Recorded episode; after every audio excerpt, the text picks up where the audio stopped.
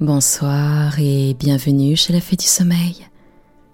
Ce soir, nous allons découvrir un nouveau conte de Hans Christian Andersen qui s'appelle Elle se conduit mal.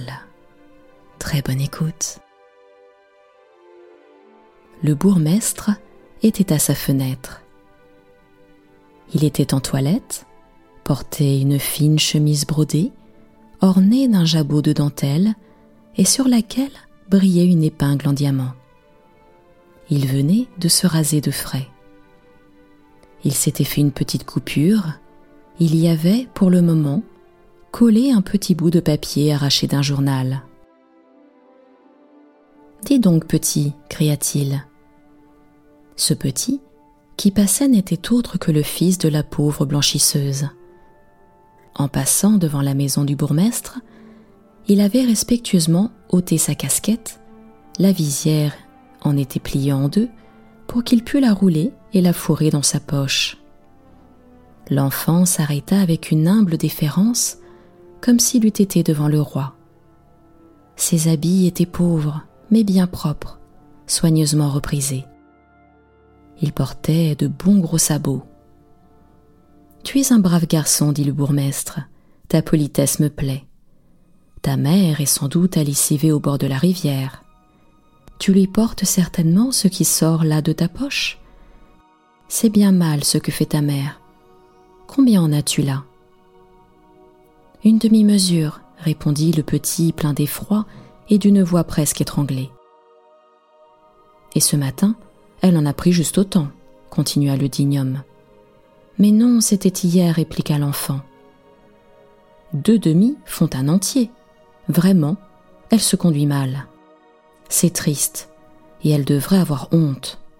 Et toi, tâche de ne pas devenir un ivrogne, mais tu le deviendras, c'est inévitable. Pauvre enfant, enfin, va à ton chemin. Le petit s'en alla. Dans le saisissement qu'il éprouvait, il garda sa casquette à la main. Le vent jouait dans ses cheveux blonds et en soulevait de longues boucles. Au coin de la rue, il tourna et prit la ruelle qui conduisait à la rivière. Sa mère était là agenouillée sur un banc et battait de toutes ses forces avec le battoir les gros paquets de linge. Le courant était fort, les écluses du moulin étaient ouvertes. L'eau entraînait les grands draps de lit et menaçait de renverser le banc. La laveuse était obligée de s'étayer de toute la force de ses jambes. Peu s'en fallut dit-elle à son fils, que je ne fusse emportée par le courant. Il est heureux que tu arrives, car j'ai besoin de me réconforter un peu. Il fait froid dans l'eau, et voilà six heures que j'y suis. As-tu quelque chose pour moi? L'enfant tira la bouteille. La mère la mit à sa bouche et but un coup. Que cela fait du bien, dit-elle, comme cela réchauffe. Une gorgée fait autant d'effet qu'une tasse de bouillon, et c'est bien moins cher. Bois un peu, mon garçon. Tu es bien pâle. Tu gèles sans doute dans tes vêtements si minces, car voici déjà l'automne. Oh, que cette eau est froide, pourvu que je ne tombe pas malade. Mais non, pas de cela. Donne que je prenne encore une gorgée. Bois aussi une goutte seulement. Tu ne dois pas t'y habituer, mon pauvre chéri. Elle quitta son banc et vint à terre. L'eau dégoûtait de sa robe et du paillasson qu'elle avait attaché autour. Je travaille et je m'évertue, reprit-elle, au point que le sang jaillit presque de dessous mes ongles, mais je le fais volontiers, pour t'élever honnêtement, mon garçon. En ce moment, survint une femme un peu plus âgée, pauvrement vêtue. Elle avait une jambe à moitié paralysée et un œil aveugle. Elle ramenait sur cet œil une grande boucle de cheveux pour cacher cette infirmité, mais on ne la remarquait que mieux. C'était une amie de la blanchisseuse. Les voisins l'appelaient Marthe, la boiteuse à la boucle. N'est-ce pas une pitié, dit-elle, de te voir peiner ainsi dans l'eau glacée? Certes, tu as besoin de te ranimer un peu, et pourtant les mauvaises langues te reprochent les quelques gouttes que tu bois. Elle répéta le beau discours du bourgmestre à l'enfant. Elle l'avait entendu en passant, et elle avait sur le cœur qu'il lui en eût parlé ainsi de sa mère. Cet homme sévère, qui fait un crime de quelques gorgées d'eau de vie prise pour se soutenir dans un travail pénible, continua-t-elle, donnait ce jour même un grand dîner avec toutes sortes de vins capiteux et de liqueurs fines. Deux ou trois bouteilles par convive. C'est plus qu'il n'en faut assurément pour calmer leur soif. Mais on n'appelle pas cela boire, à ce qu'il paraît. Ce sont des gens convenables. Mais toi, on dit que tu te conduis mal. Ah, il t'a parlé, mon enfant, dit la blanchisseuse, et ses lèvres tremblaient de douloureuses émotions. Tu as une mère qui ne se comporte pas bien. Peut-être a-t-il raison, mais il n'aurait pas dû le dire à l'enfant. Bien des chagrins me sont déjà venus de cette maison-là. Vous y avez été en service autrefois, répondit l'autre femme, lorsque vivaient les parents du bourgmestre il y a bien des années. Depuis, on a mangé bien des boisseaux de sel, comme l'on dit, et il est naturel qu'on ait un peu soif. Le fait est, continua Marthe en souriant de sa plaisanterie, que le bourgmestre avait invité beaucoup de monde. Au dernier moment, il eût bien voulu décommander le dîner, mais il était trop tard, les mets étaient achetés et préparés. Voici ce que j'ai appris par le domestique. Il y a quelques instants est arrivée une lettre annonçant que son plus jeune frère est mort à Copenhague. Mort s'écria la laveuse, et elle devint elle-même pâle comme un cadavre. Oui, mais d'où vient que vous paraissez prendre tant à cœur cette nouvelle? Ah, en effet, c'est que vous l'avez connu du temps où vous étiez à la maison. Comment? Il est mort? Il avait l'âme si noble. C'était la bonté et la générosité même. Parmi les gens de sa classe, il n'y en a pas beaucoup comme lui. Les larmes, pendant qu'elle parlait ainsi, coulaient le long des joues de la blanchisseuse. Oh mon Dieu, tout danse autour de moi, reprit-elle. Serait-ce parce que j'ai vidé la bouteille? Sans doute, j'en ai pris un peu plus que je puis supporter. Je me sens tout indisposée. Elle s'appuya contre une planche. Seigneur, reprit l'autre femme, vous êtes tout à fait malade. Tâchez que cela passe. Allons, je vois que vous êtes sérieusement prise. Le mieux est que je vous ramène chez vous. Mais cette lessive-là, j'en fais mon affaire. Venez, donnez-moi le bras. Votre garçon restera et fera attention au linge. Je vais revenir et laver ce qui n'est point fait, il n'y en a pas beaucoup.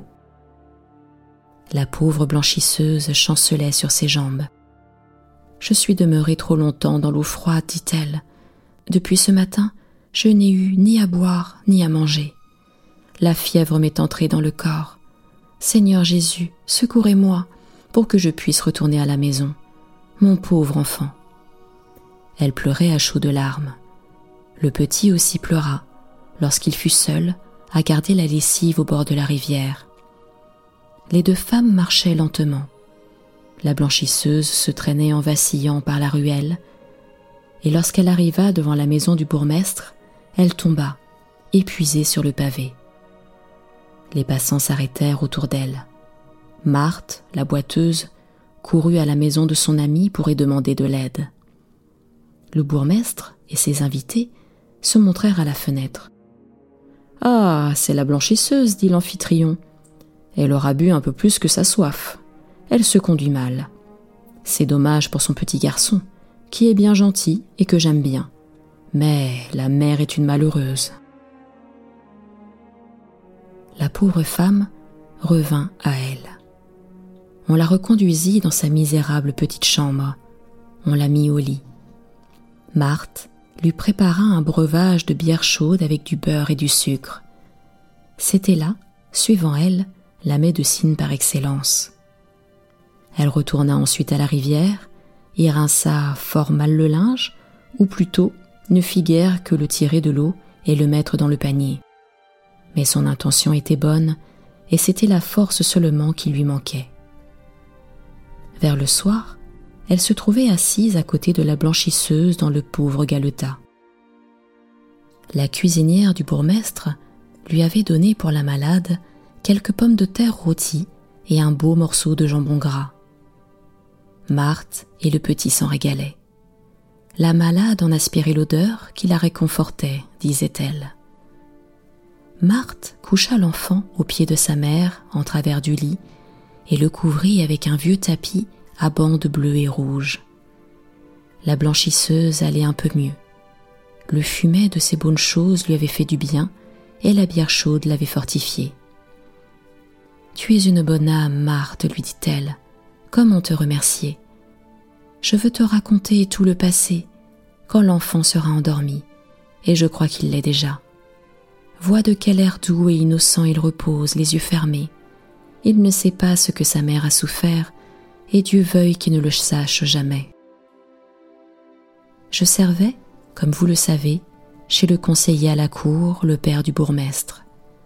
Voici qu'un jour, le plus jeune des fils, qui étudiait à Copenhague, revint à la maison. J'étais jeune, vive, toute fringante, mais j'étais honnête. Cela, je puis le dire à la face de Dieu.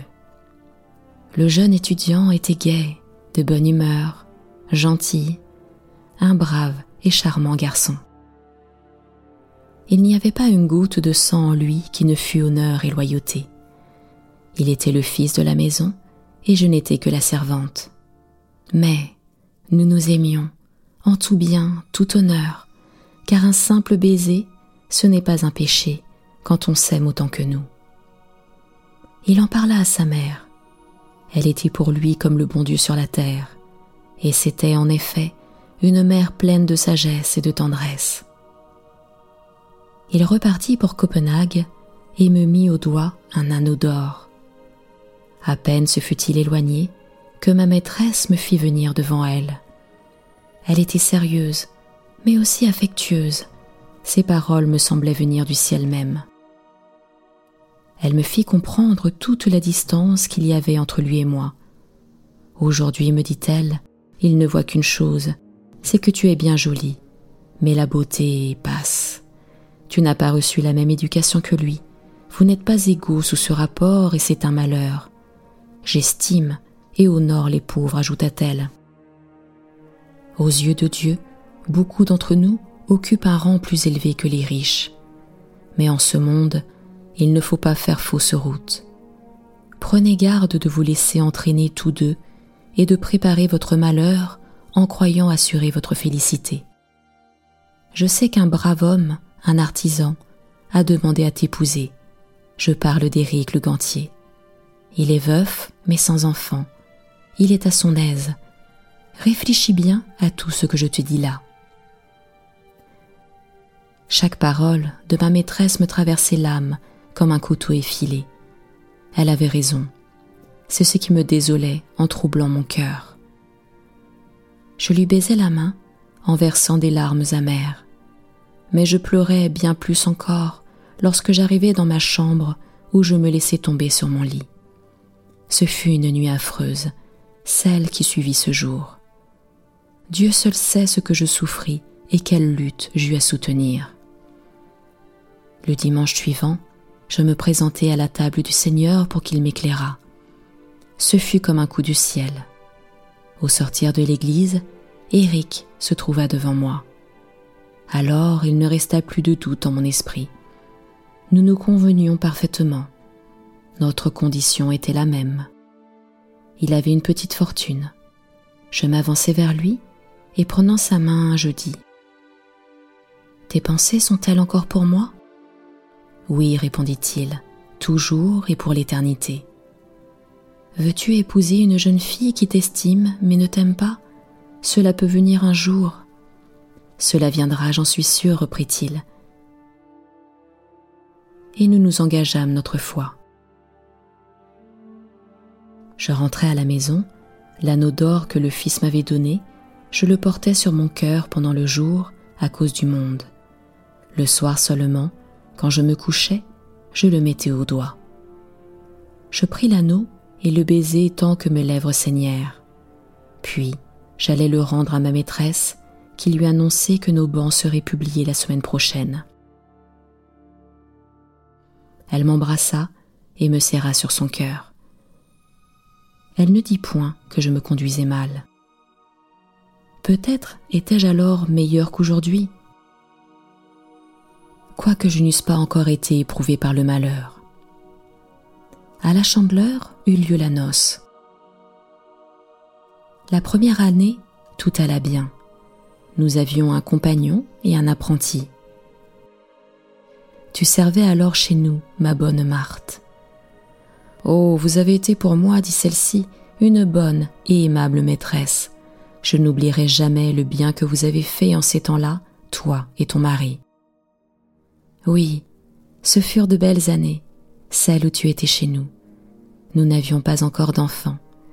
Le jeune étudiant et moi, nous ne nous revîmes plus. Si pourtant je l'aperçus une fois, mais lui ne m'eût vit point. Il était revenu ici pour l'enterrement de sa mère. Il était debout près de la tombe, pâle comme un mort, et plongé dans une grande douleur, mais c'est sa mère qu'il pleurait. Plus tard, quand son père mourut, il voyageait bien loin à l'étranger. Il ne revint plus ici. Il ne s'est pas marié, je le sais. Il s'est fait, je pense, avocat. Moi, il m'a oublié. M'eût-il rencontré? Il ne m'aurait certes pas reconnu. Je suis devenue si affreuse. Mais c'est aussi très bien fait et pour le mieux. Elle parla ensuite de ses jours d'épreuve et raconta comment la fortune l'avait assaillie avec une sorte de rage. Nous possédions, dit-elle, cinq cents écus. Il y avait là, dans la grande rue, une vieille maison à vendre pour deux cents écus. Nous l'achetâmes afin d'en faire bâtir une neuve. Le maçon et le menuisier avaient fait le devis pour mille et vingt écus. Éric avait du crédit. Il emprunta la somme à Copenhague. Le navire qui apportait son bras et l'argent alla au fond de la mer. C'est à cette époque que j'ai mis au monde mon cher et doux enfant qui dort là si gentiment. Mon mari fut frappé d'une grave et longue maladie. Pendant neuf mois, il me fallut l'habiller et le déshabiller, tant il avait peu de force. Nos affaires allaient de mal en pis nous nous entêtâmes. Ce que nous avions mis de côté, nos meubles, tout y passa, et Eric mourut. J'avais lutté, travaillé, peiné pour l'enfant. Je continuais, je pris n'importe quel ouvrage, lavais les escaliers, lessivais du linge fin et du gros. Mais le malheur m'a poursuivi jusqu'à ce jour. C'est la volonté de Dieu. Il finira bien par m'appeler aussi auprès de lui et je suis sûre qu'il n'abandonnera pas mon garçon. Et elle s'endormit. Le matin, elle se sentait mieux. Elle crut que ses forces étaient revenues, elle retourna à son travail. Elle était à peine entrée dans l'eau froide qu'un frisson la prit, puis une faiblesse. Convulsivement, elle tendit la main pour se retenir, mais elle ne saisit que l'air. Elle poussa un cri et tomba. Elle tomba la tête sur le rivage, les pieds dans l'eau. Ses sabots remplis de paille furent entraînés par le courant. C'est ainsi que Marthe la trouva lorsqu'elle vint lui apporter du café. Dans l'intervalle, le bourgmestre avait envoyé chez elle un message pour l'amender à la hâte. Il avait une communication importante à lui faire. Il était trop tard. La pauvre blanchisseuse était morte. Elle s'est tuée à force de boire, dit le bourgmestre. Voici ce qu'il avait à lui dire. Dans la lettre qui lui annonçait la mort de son frère se trouvait un extrait du testament de celui-ci. Six cents écus étaient légués à la veuve du gantier qui avait autrefois servi chez leurs parents. Cet argent devait être donné à elle ou à son enfant, en somme plus ou moins forte selon leurs besoins. Oui, je me souviens, pensa le bourgmestre, il y eut autrefois certaines histoires entre elle et mon frère. C'est bien qu'elle soit partie de ce monde. L'enfant aura le tout. Je le placerai chez de braves gens et il pourra devenir un habile et honnête artisan. Et en effet, le bon Dieu voulut que ces paroles fussent accomplies. le bourgmestre fit venir le petit. Il promit de se charger de lui et ajouta qu'il ne devait pas se désoler. C'était sans doute sa mère qu'il avait perdue, mais elle se conduisait par trop mal. On la porta au cimetière des pauvres. Marthe jeta du sable sur la tombe et y planta un rosier. L'enfant était à côté d'elle. Ma bonne chère mère, disait-il en sanglotant, est-ce donc vrai? Elle se conduisait mal? C'était la vertu même, dit la vieille servante, en regardant le ciel pour le prendre à témoin. Je le sais depuis de longues années, et encore mieux depuis la nuit dernière. Je te le jure, c'était une âme toute pleine de droiture et d'honneur, et là-haut, le bon Dieu le proclame aussi. Laisse donc le monde dire qu'elle se conduisait mal, et vénère toujours sa mémoire. Et c'est ainsi que se termine ce conte d'Andersen. C'était la fée du sommeil. Je vous retrouve très prochainement pour un nouveau conte. À très bientôt.